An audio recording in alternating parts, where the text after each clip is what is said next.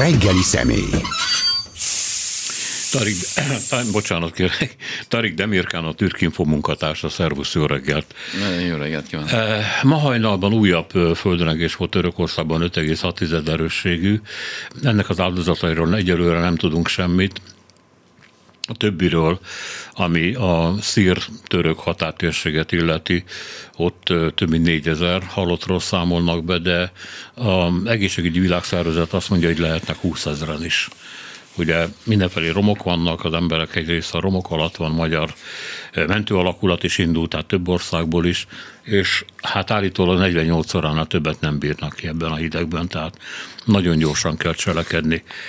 Ez egy rettenetes dráma, ami időről időre megrázott Törökországot. A múltkori esetben ugye 17 ezer ember halt meg. Ez a 90-es évek vége? Uh, igen, 99 nem, 98-ban volt Isztambulban, akkor 17 ezer ember halt meg, egy éve rá kicsit keletebbre, Düzce környékén, szintén Isztambul határán, Maravain-tenger mellett, ott is 16 ezer ember halt meg, mind a kettő 7, valamennyi volt, 7,4, 7,6.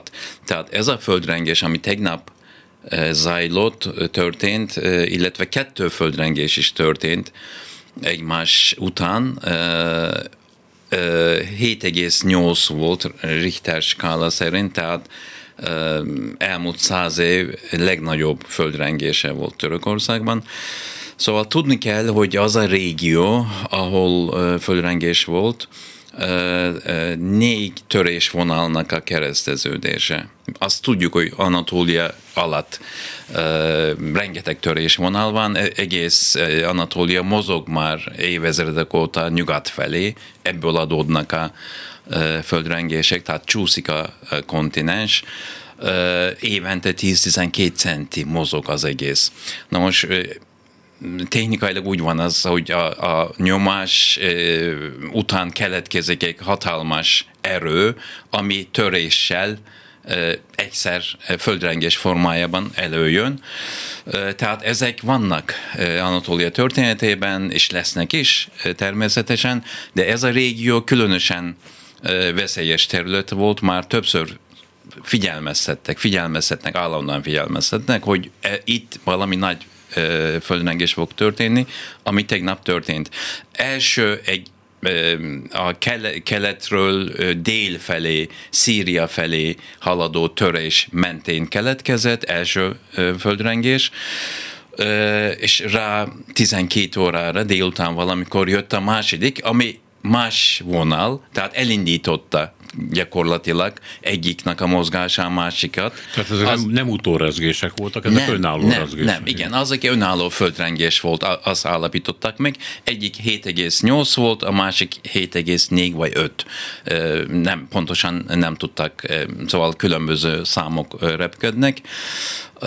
Hatalmas terület, tehát 200 kilométeres körzetről van szó, ahol rengeteg város, tartomány, város, kisváros, falu létezik, egymástól messze, mostoha körülmények között, hegyi vidék is, ugyanakkor nagyon rossz az időjárás, néhol havazik, néhol esik, és nagyon sok hely van, 48 óra múlva, nagyon sok hely van, ahova még nem érkeztek a segélyek, nincs rom eltakarítás, nincs mentés. Rom eltakarítás egy másik dolog, de viszont nagyon sok összeomlott épület van, ahol még élhetnek az emberek alatt, a romok alatt, és igen, 48 órát mondják, hogy igen, ez, ez lehet a határ, és az a 48 óra most nem sokára eltelik.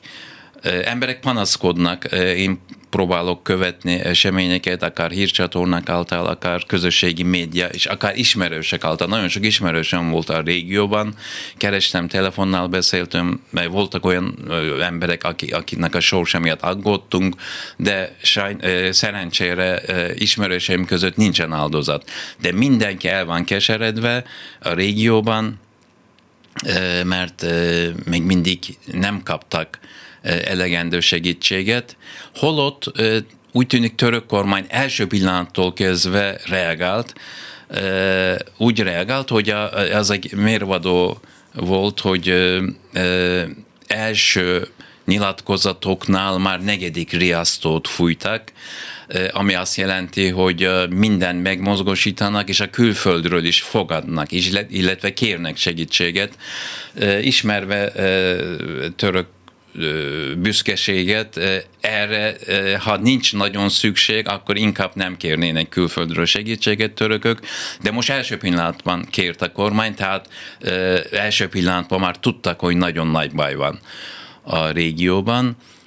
Török hivatalos adatok szerint 3000 körül van áldozatok száma, 2970 valamennyi. De török együtt, vagy, vagy csak Nem, nem, ez csak, ez csak török, ez, ez csak, török, török felmérés, de ennek többszöröse is lehet mert mondom, hogy nincs, nincsenek még végső adatok, meg nincsenek romok eltakarítva, tehát lesz, lesz drámaiba a helyzet.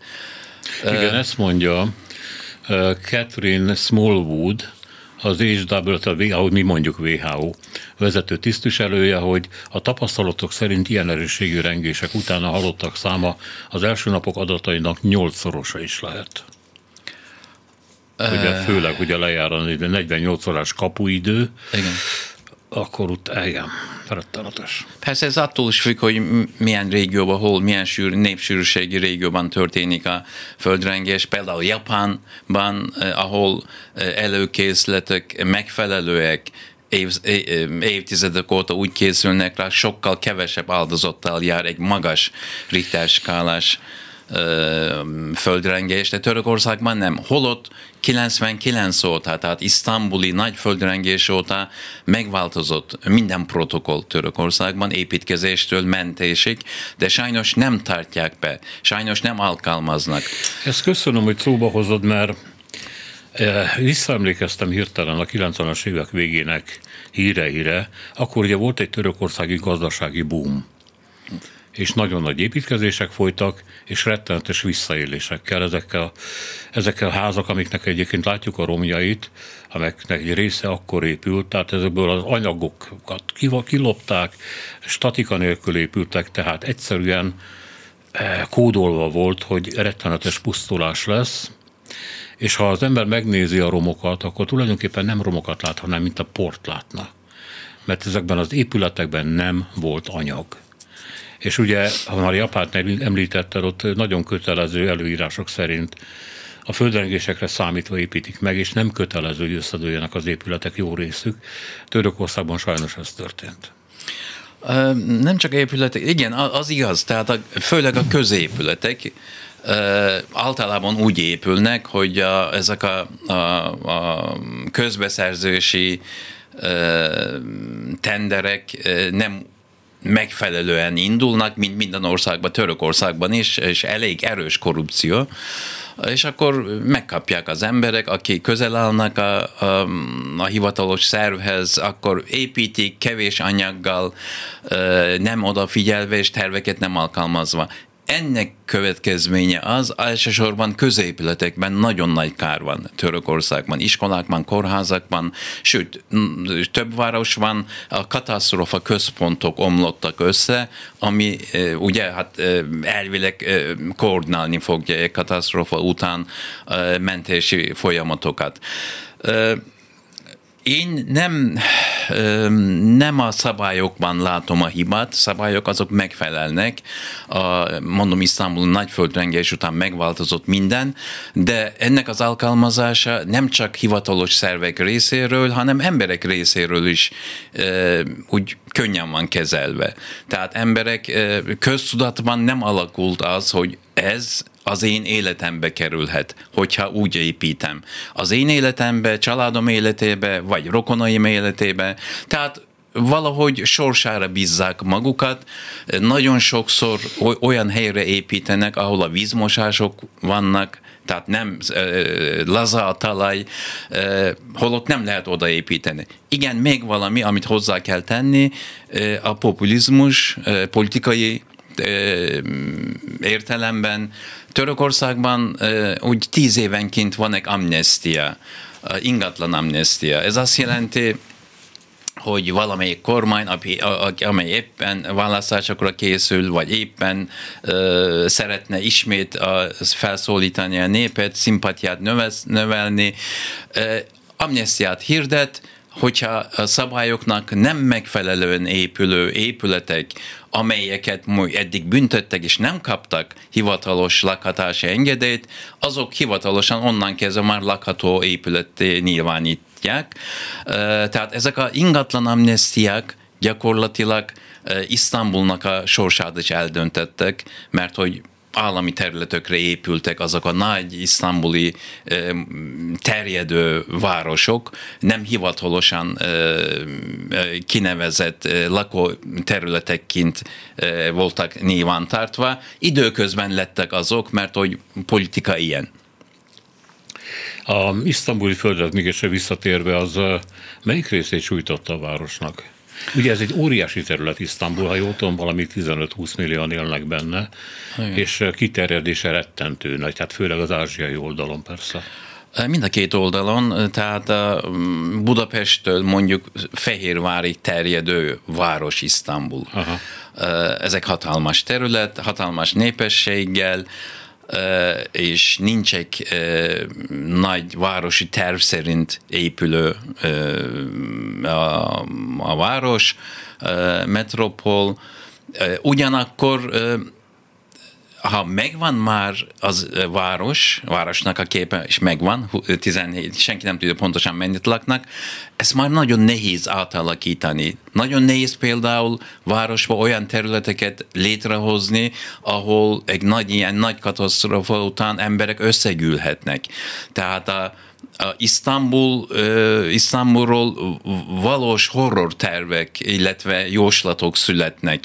Ha egy földrengés, ha Isztambulra egy ilyen hasonló földrengés csap, akkor mi lesz utána? Nem csak földrengés miatt, összeomlott épületek miatt él, fognak állni százezrek, hanem utána, amikor járhatatlan lesz a város, amikor a, a, a, a, a, a földgázvezetékek robbannak, amikor a tűzállomások, benzinállomások langra kapnak.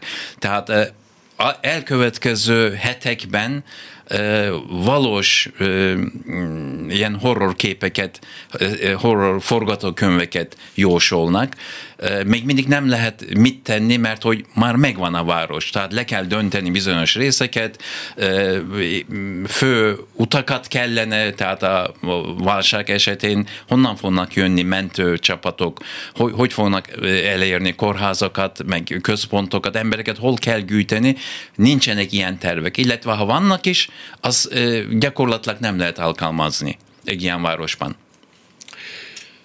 Ma a mostani erősségeket nézve, ezek nem csak pusztítók, de sorozatosak is várható még, hogy jönnek ilyen rengések? Ha úgy értem, hogy most ezekben a napokban. Ezt senki nem tudja. Tehát a, a, a szakembereknek a, a minden igyekezete ellenére azt hiszem vannak olyan módszerek, amit földrengés előtti utolsó egy ma egy percet, vagy 50-40 másodpercet hát az adnak, semmi, az igen. semmi. De az, az, az ára elég, hogy ember kirohanjon, hogyha olyan épületben van, olyan jelzéssel. De előre jelezni napokkal, vagy, vagy, vagy hetekkel, erre nincsen. De viszont szakemberek azt mondják Törökországban, hogy egy ilyen földrengés bármikor előjöhet. Vannak olyan gócpontok, ahol kijelölik. Egyik ez volt, a másik Isztambul. Isztambulnak az a része, ami Marvány tenger alatt, ott már több mint 120-130 éve nem történik nagy földrengés. Azt mondják, hatalmas feszültség gyűlt össze azon a területen, a következő az lesz, ezt mondják már 20 éve, de lesz, előbb-utóbb lesz, és ez, ez csak Isztambul környékét fog romba dönteni. Igazán nem akarok okoskodni, mert persze, hogy nem értek hozzá, de ilyen preventív fúrással nem lehet kiszabadítani a szellemet? Tehát, nem. Menni. nem lehet? Kiszabadítani nem, de viszont mérni igen. Tehát mekkora feszültség van azon a részen. Már évek óta, tehát a, a 99-es Isztambul földrengés óta Marványtenger alatt rendszereket hoztak létre, állomások vannak, és mérik. Tehát különböző méréseket végeznek, a, e, e, egyik például metángáz kitörések. Tehát a, a földrengés előtt azon a területen, azokon a területeken vannak gázkitörések, ezeket mérik, változásokat mérik, ennek alapján mondják, hogy közeledik. Tehát azt meg tudják állapítani, hogy igen, hatalmas energia gyűlt össze azon a területen, már kisebb törések már léteznek, de viszont, hogy, hogy ez pontosan mikor fog következni, arra, arra, arra nem tud, nincsen módszer. De viszont azt megállapítottak törökországi földrengéseknél, hogy egyre nagyobb földrengések vannak. Tehát ez növekszik a Richter skála szerinti felmérések. Ezt nem tudom, mitől van, nem, nem találtam olyan magyarázattal, hát hogy mondtad, mitől növekszik. Hogy, hogy évente 10-12 cm távolodik igen. Anatólia, aminek következtében ezek a repedések előállnak. Igen, de úgy 500 évre visszamenő, menőleg vannak adatok, sőt, Aha. még több. De földrengések növekednek, tehát a, lehet, hogy a csúszás, a kontinentális talapzatok mozgása erősödik, és ezáltal nagyobb energia gyűlik, talán a föld alatt, de akkor is. Tehát mitől növekszik erre, ilyen épkézláb magyarázatot nem találtam. Hát jó, ennyit tudtunk elmondani ebben a pillanatban meg, hogy szorítunk, hogy a mentőcsapatok odaérjenek, minél több embert mentsenek ki, aztán meg azért szorítunk, hogy a török kormány tudjon eleget tenni azért, hogy ezeket az embereket biztonságba helyezze, ételt, italt, fedelet a fejük fölé teremtsen, és aztán úgy következik még a még nagyobb, hogy mi lesz utána velük. Az újjáépítés, az otthonok elvesztek-e örökre. Tehát itt rettentő sok kérdés van. Kénytelen vagyok viszont átmenni most ebben a, a beszélgetésnek ezen a pontján a politikába, hogy ennek tudnilik, ennek a több földrengésnek miféle hatása lehet. Jönnek a választások. És ilyenkor, amikor baj van, akkor az emberek a a hatalomban levő vezetőt szokták megtartani, vagy megbízni azzal kvázi, hogy, hogy vezesse a munkálatokat, szerezzen pénzt, segítsen, támogasson. Tehát miközben a török elnöknek a népszerűsége elég jelentősen megcsappant, mindjárt rá is térünk, hogy miért. Lehetséges, hogy őt megerősíti a pozíciójában ez, ez a dráma. Nem gondolod? Um, um, egy ilyen forgatókönyv is természetesen van. Uh, ha megfelelő segítséget tud nyújtani, emberek uh, panaszait enyhíteni tud, akkor esetleg ez jelenlegi kormány javára is válhat, de ennek nem látom esélyét, mert egyrészt katasztrófa nagyon nagy, másrészt a Törökország gazdasági helyzete nem jó, harmadrészt a, a választásokra, választásokig van még három hónap. Tehát az első kampány, első segély, gyors segély talán meg lesz, bár egyelőre nagyon sok panaszt lehet hallani a régióról, 48 óra eltelt, de még mindig vannak olyan területek, ahol emberek egy csésze teát nem kaptak. Utcán vannak, nincsenek elhelyezve, fáznak, Tehát nem is ment oda senki. Nem is ment oda senki. Nincs, nincs hivatalos segély. Tehát akár kormány részéről, akár önkormányzatok részéről ilyen panaszokat látom, ilyen videókat látom. Hírcsatornákon mennek, közösségi médiában mennek. Tehát kormány tényleg igyekszik török, jelenleg török kormány, összes kormánytagot megmozgosították, mindenki megkapta egy tartományt, tehát helyszínen vannak, elnök még nem ment, de valószínűleg ő is el fog menni, tehát megteszi minden, ami meg tud tenni, úgy tűnik egyelőre. Külföldi segélyek is jönnek, Magyarországról is tegnap ment, tegnap este 50 fős mentőcsapat kutyákkal, más országokból is mentek, tehát ebbe sincs hiba első talán első kampány sikerülni fog, tehát a, mondjuk e, elkövetkező két napon, három napon belül talán elérik mindenkit, valamennyire csendesítik embereknek a panaszait, de én igazi problémát abban látom, hogy a választás, mármint a politikai szempontból nézzük most a dolgot kormány részéről, a választásokig van még három hónap, és e, tél van még. Tehát ezek az, ezeknek az embereknek az elhelyezése hosszú távon, ledőlt épületeknek a pótlása, a lakástalan, hajléktalan embereknek a elhelyezése, ezek, ezek, ezek egy hosszú távú probléma, és mérgesedhet a, a régióban. Egyrészt ez, másrészt pedig ez a régió amúgy se olyan terület, ahol erős lenne a kormány, tehát a, inkább kurdvidék, inkább keleti vidék, tehát egyébként is itt, itt, itt szerintem itt nem fog pontot hozni a földrengés elleni intézkedések kormány részére. Bocsánat, ezt is hozzá kell tennem, a jelenleg a Törökországban a, a dolognak a politikai oldalát valóban senki nem nézi, hogy ez kit erősíti, vagy kit gyengíti. Olyan szempontból mondom, hogy ellenzék is megmozgosította saját erőtartalékait, tartalékait. Úgy értem, például isztambuli önkormányzat, ahol ellenzéki polgármester van, külön kampányt is indított kormánynál koordinálva természetesen, külön gépeket indítottak, Isztambulnak erőforrásait vittek a helyszínre, Más városokból is azt érzem, azt látom, tehát kritika nincs egyelőre, tehát a kormány kritika nincs, mindenki próbál valamit tenni, hogy enyhítsek a, enyhítsek a kárt.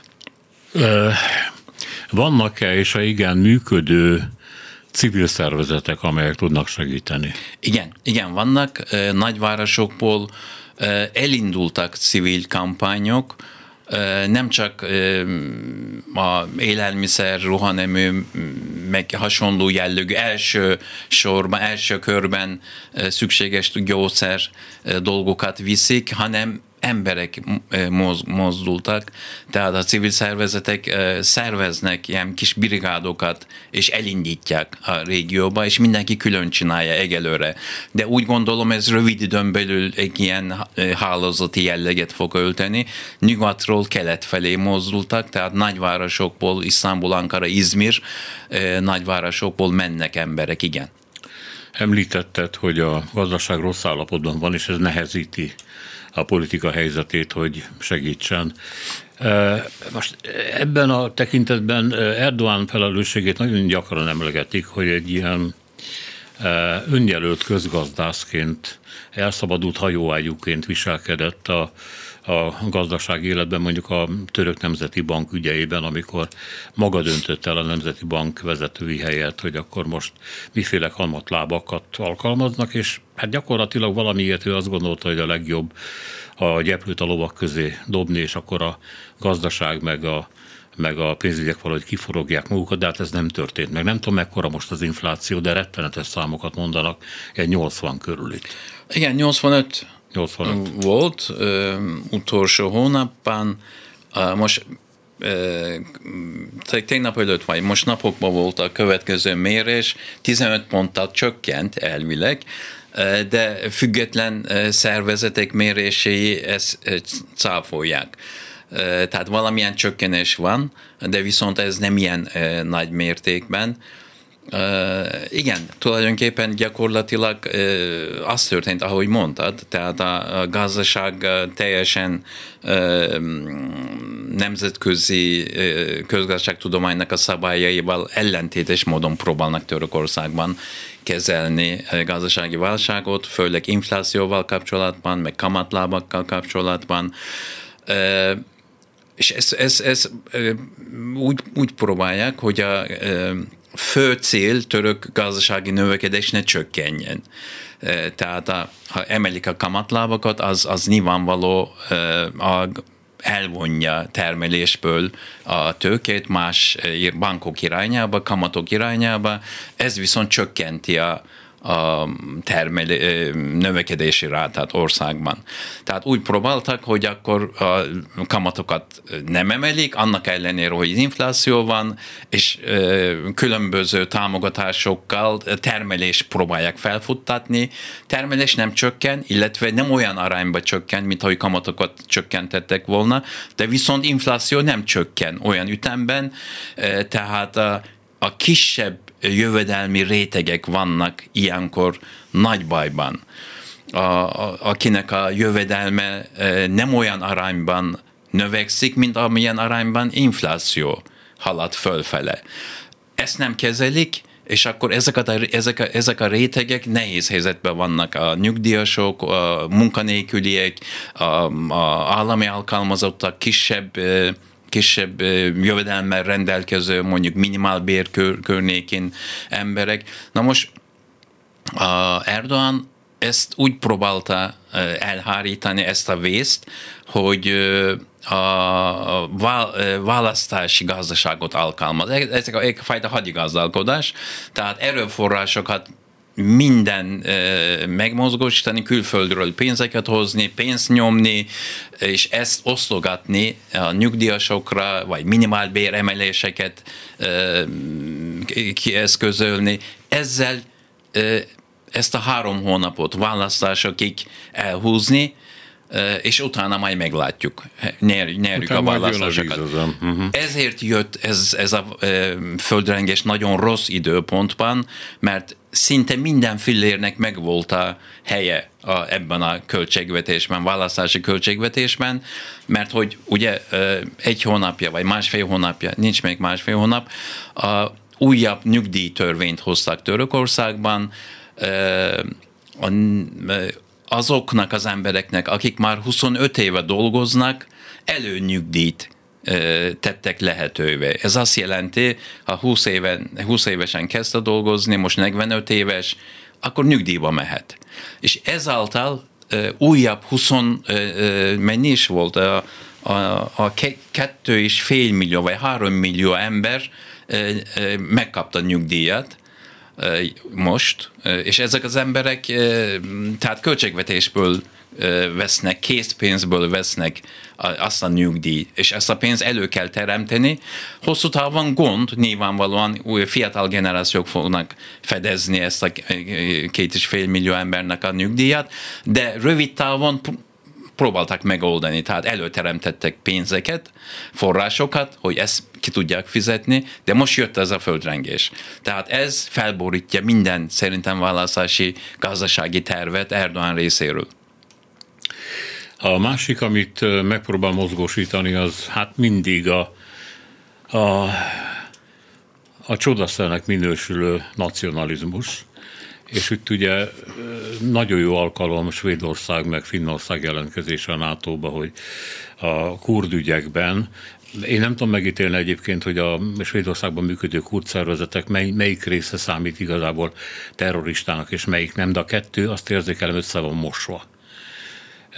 És a svéd kormány pedig megpróbálja elmagyarázni Erdogának, hogy egy demokráciában az a helyzet, hogy hatalom megosztás van, és a kormány nem parancsolhat a bíróságoknak például.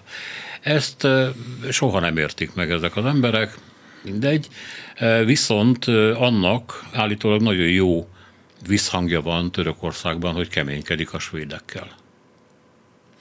Hát Törökországban mindig jó visszhangja van annak, aki a kormány a úgymond nemzeti érdek, nemzetbiztonság vagy nemzeti büszkeség védelmére kell, és akkor keménykedik. Ennek a rövid távú következményét senki nem látja, hosszú távon pedig majd meglátjuk, az majd, majd megadódik, meg minden, a sors a sors beletörődés. De visszatérve erre a török-svéd konfliktusra, a, a, a török kormánynak sokszor nemzetközi jog tekintetében jogos követelményei vannak, azzal, hogy a PKK tulajdonképpen Európai Unió által és deklaráltan uh, a terrorszervezetként van nyilvántartva. Egyesült Államok részéről is, Na most, ha egyszer terrorszervezetként kezeljük ezt a szervezetet, akkor annak megfelelően kell lépni PKK-val szemben, vagy PKK-hoz nagyon közel álló szervezetekkel szemben. Bár diversifikálni nyilván kell, de viszont Svédországban valóban nagyon sokszor a PKK tüntetések voltak, a PKK-nak a mm, sajtótájékoztatói voltak, voltak olyan szervezetek, amelyek a PKK-t nyíltan támogattak, és léteztek. Na most török kormány nemzetközi jog szerint követel valami, aminek aminek legalábbis igazsága ott van mögötte. Lehet, lehet vitatkozni, de erről beszélni kell. Na most török kormány nagyon jó használta ezt a, kihasználta ezt a lehetőséget, azt mondja, addig nem enged, előtte is voltak NATO belépése el, Svédországnak, NATO kérdése előtt is voltak viták Törökország és a, a Svédország között, vagy Törökország és Németország között. Németországot most nem külön kezelik, mert hát abban nincs fogás ejteni, nincs, nincs, nincs lehetősége, de Svédország ott van, tehát jogszerűnek tűnő követelések ezek, de ugyanakkor Svédországnak is nagyon uh, jogszerű az aggodalma olyan szempontból, hogy például 120 valahány embert kéri, követeli kiadatását Törökország. Ezek között lehet, hogy van olyan, aki török törvények szerint, illetve büntető tör, könyv szerint törökországi PKK-val való kapcsolatát talán be tudják bizonyítani, vagy valamilyen merényletben részvételét be tudják bizonyítani. De viszont Svédország jog, joggal aggód amiatt, hogy mi lesz, ha visszaadják Törökországba ezeket az embereket, mi lesz a sorsuk. Ugyanis Törökországban a leg, tehát európai szemmel nézve legpozitív ember sem tud állítani, hogy Törökországban igazságszolgáltatás független. Tehát eh, nem lehet tudni, mi lesz ezekkel az emberekkel. Vannak olyan esetek, vannak olyan emberek török börtönökben, eh, akinek a büntetlen eh, mi volt, tehát mindenki tudja de viszont politikai okoknál fogva nem engedik ki. Tehát a politikai túszkint van kezelve gyakorlatilag. Hiába mondja Erdogan török igazságszolgáltatás független, de nem. Tehát a, ezeket a dolgokat tulajdonképpen tárgyalni kellene, beszélgetni kellene, nem uh, ilyen, uh, ilyen uh, hogy mondjam, zsarolással, vagy, vagy kihívással, vagy populista megnyilvánulásokkal uh, inkább kenyertörésre vinni dolgot, pedig azt se csinálja, tehát ebből, ebből nem lesz nagyon komoly konfliktus. Én biztos vagyok benne, választások után ez a kérdés megoldódik. Bárki is jön kormányra, mondjuk Erdogan marad, akkor is akkor is másképpen fognak kezelni, találnak egy megoldást, egy nyugvópontot, és megengedik, illetve le, tesznek, lehetővé teszik, hogy belépjen Svédország is, de addig, amíg választások meg nem történnek Törökországban, addig nagyon komoly, komoly adó kormány kezében. Görög kártya, mert van olyan is, ugye az, ez nagyon régóta, aminek van egy ilyen konkrét oka is a földközi tengerben fölfelezett óriási gázmezők, amikre hát Görögország épp úgy igényt tart, mint Törökország, de benne van ebben a játékban már Egyiptom is, tehát egy ilyen Izrael is. igen, az zavaros szövetségek alakulnak ki, ami Például arra sarkalta a török kormányt, hogy azt mondja, hogy nem ad Ukrajnának katonai eszközöket, mert nagyon rosszban van Ankarával, egy másik NATO országgal, és hát föl van készülve arra, hogy esetleg használnia kell egy török támadás esetén. E, és gondolom Törökországban a görög ellenes érzelmek is szintén élők. Hát, hát nem is élők, bármilyen pillanatban lehet élővé tenni, élővé tenni ezeket a érzéseket.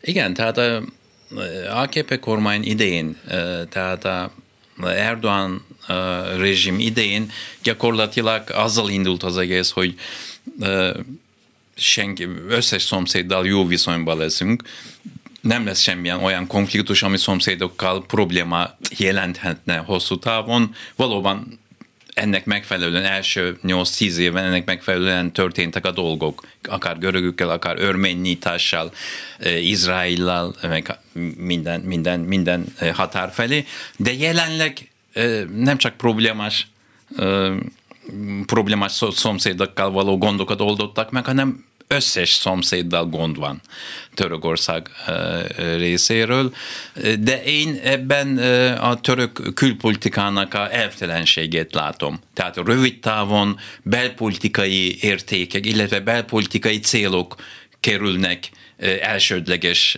célra, és akkor e, ez alá teszik külpolitikai kapcsolatokat is.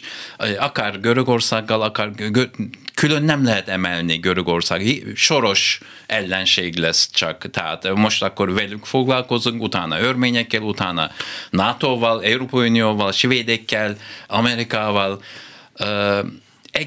Szóval lehet olyat képzelni, egy NATO ország, NATO szövetséges ország külügyminisztere, adott esetben török külügyminiszter Szojló, azt mondja egy másik NATO ország külügyminisztereinek, adott esetben Egyesült Államok külügyminisztereinek, azt mondja, a, a, a piszkos mancsadat vidd el, húzd el Törökországról egy ilyen kifejezéssel.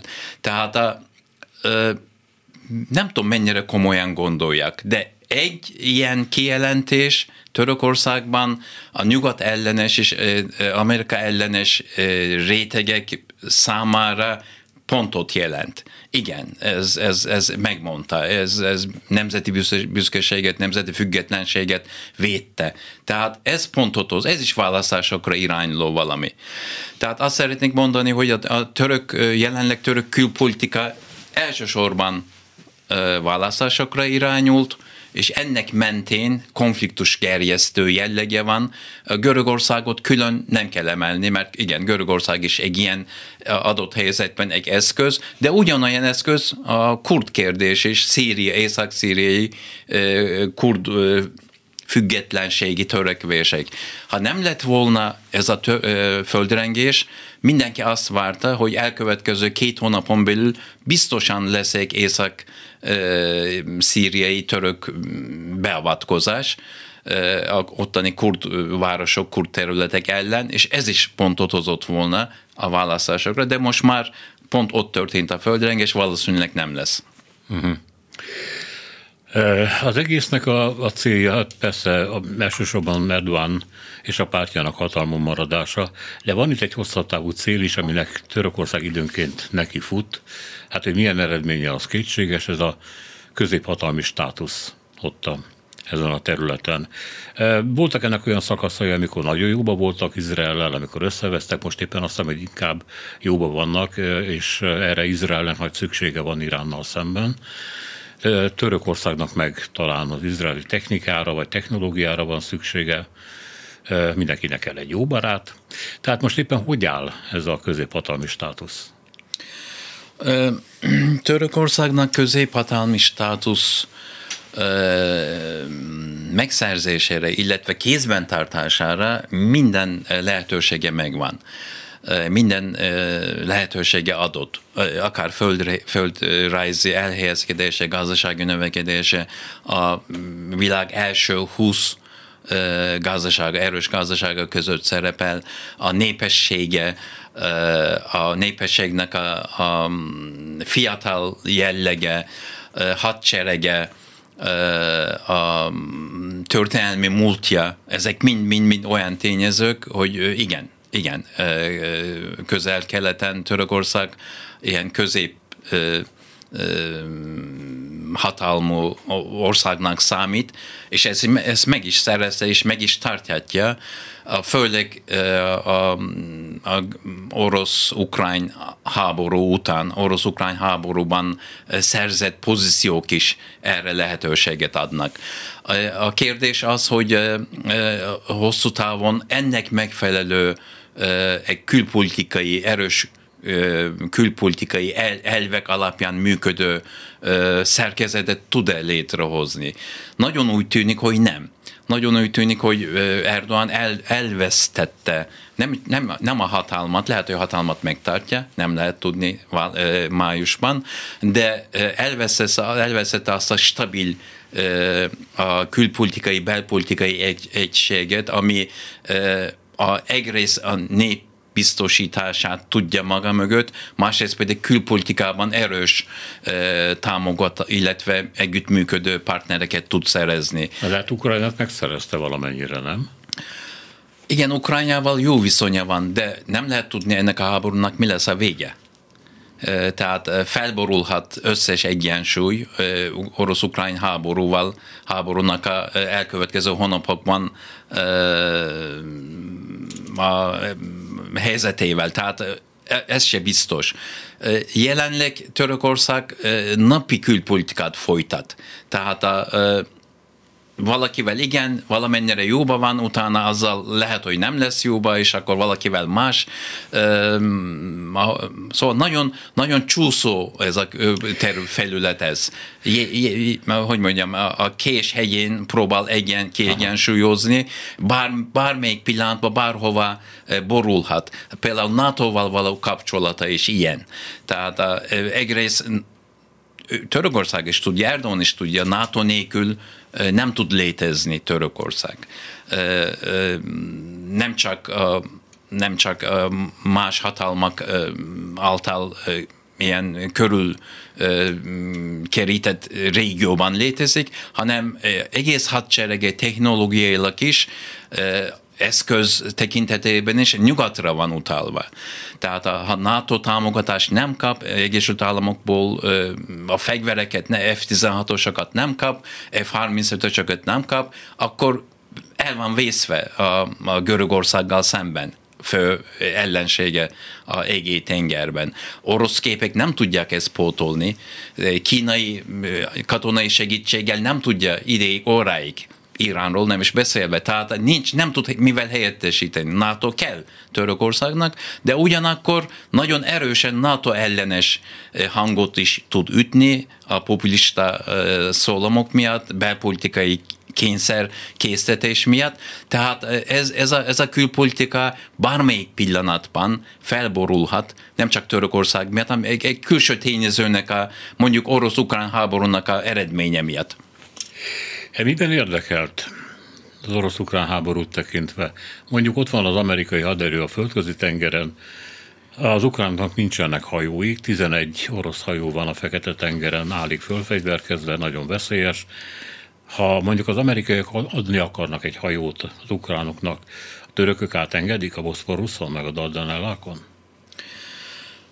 Nem tudom. Szerintem az attól függ, hogy milyen pillanatban történik ez. Szóval el lehet képzelni. Semmit nem lehet úgy mondani, hogy ez nem létezhet uh-huh. jelenlegi török külpolitikában. Bármi el lehet képzelni, bármit el lehet képzelni, bármi megvalósítható, ha adott pillanatban a Ankara érdekéi ezt lehetővé teszik.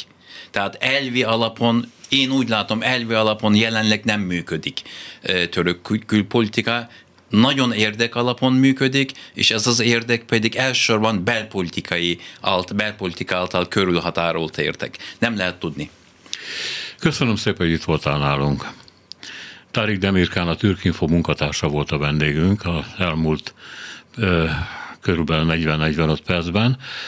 A műsor munkatársai Bencsik Gyula, Král Kevin, Lantai Miklós, Simon Erika, Korpás Krisztina és Szénási Sándor köszöni a figyelmüket. Minden jót!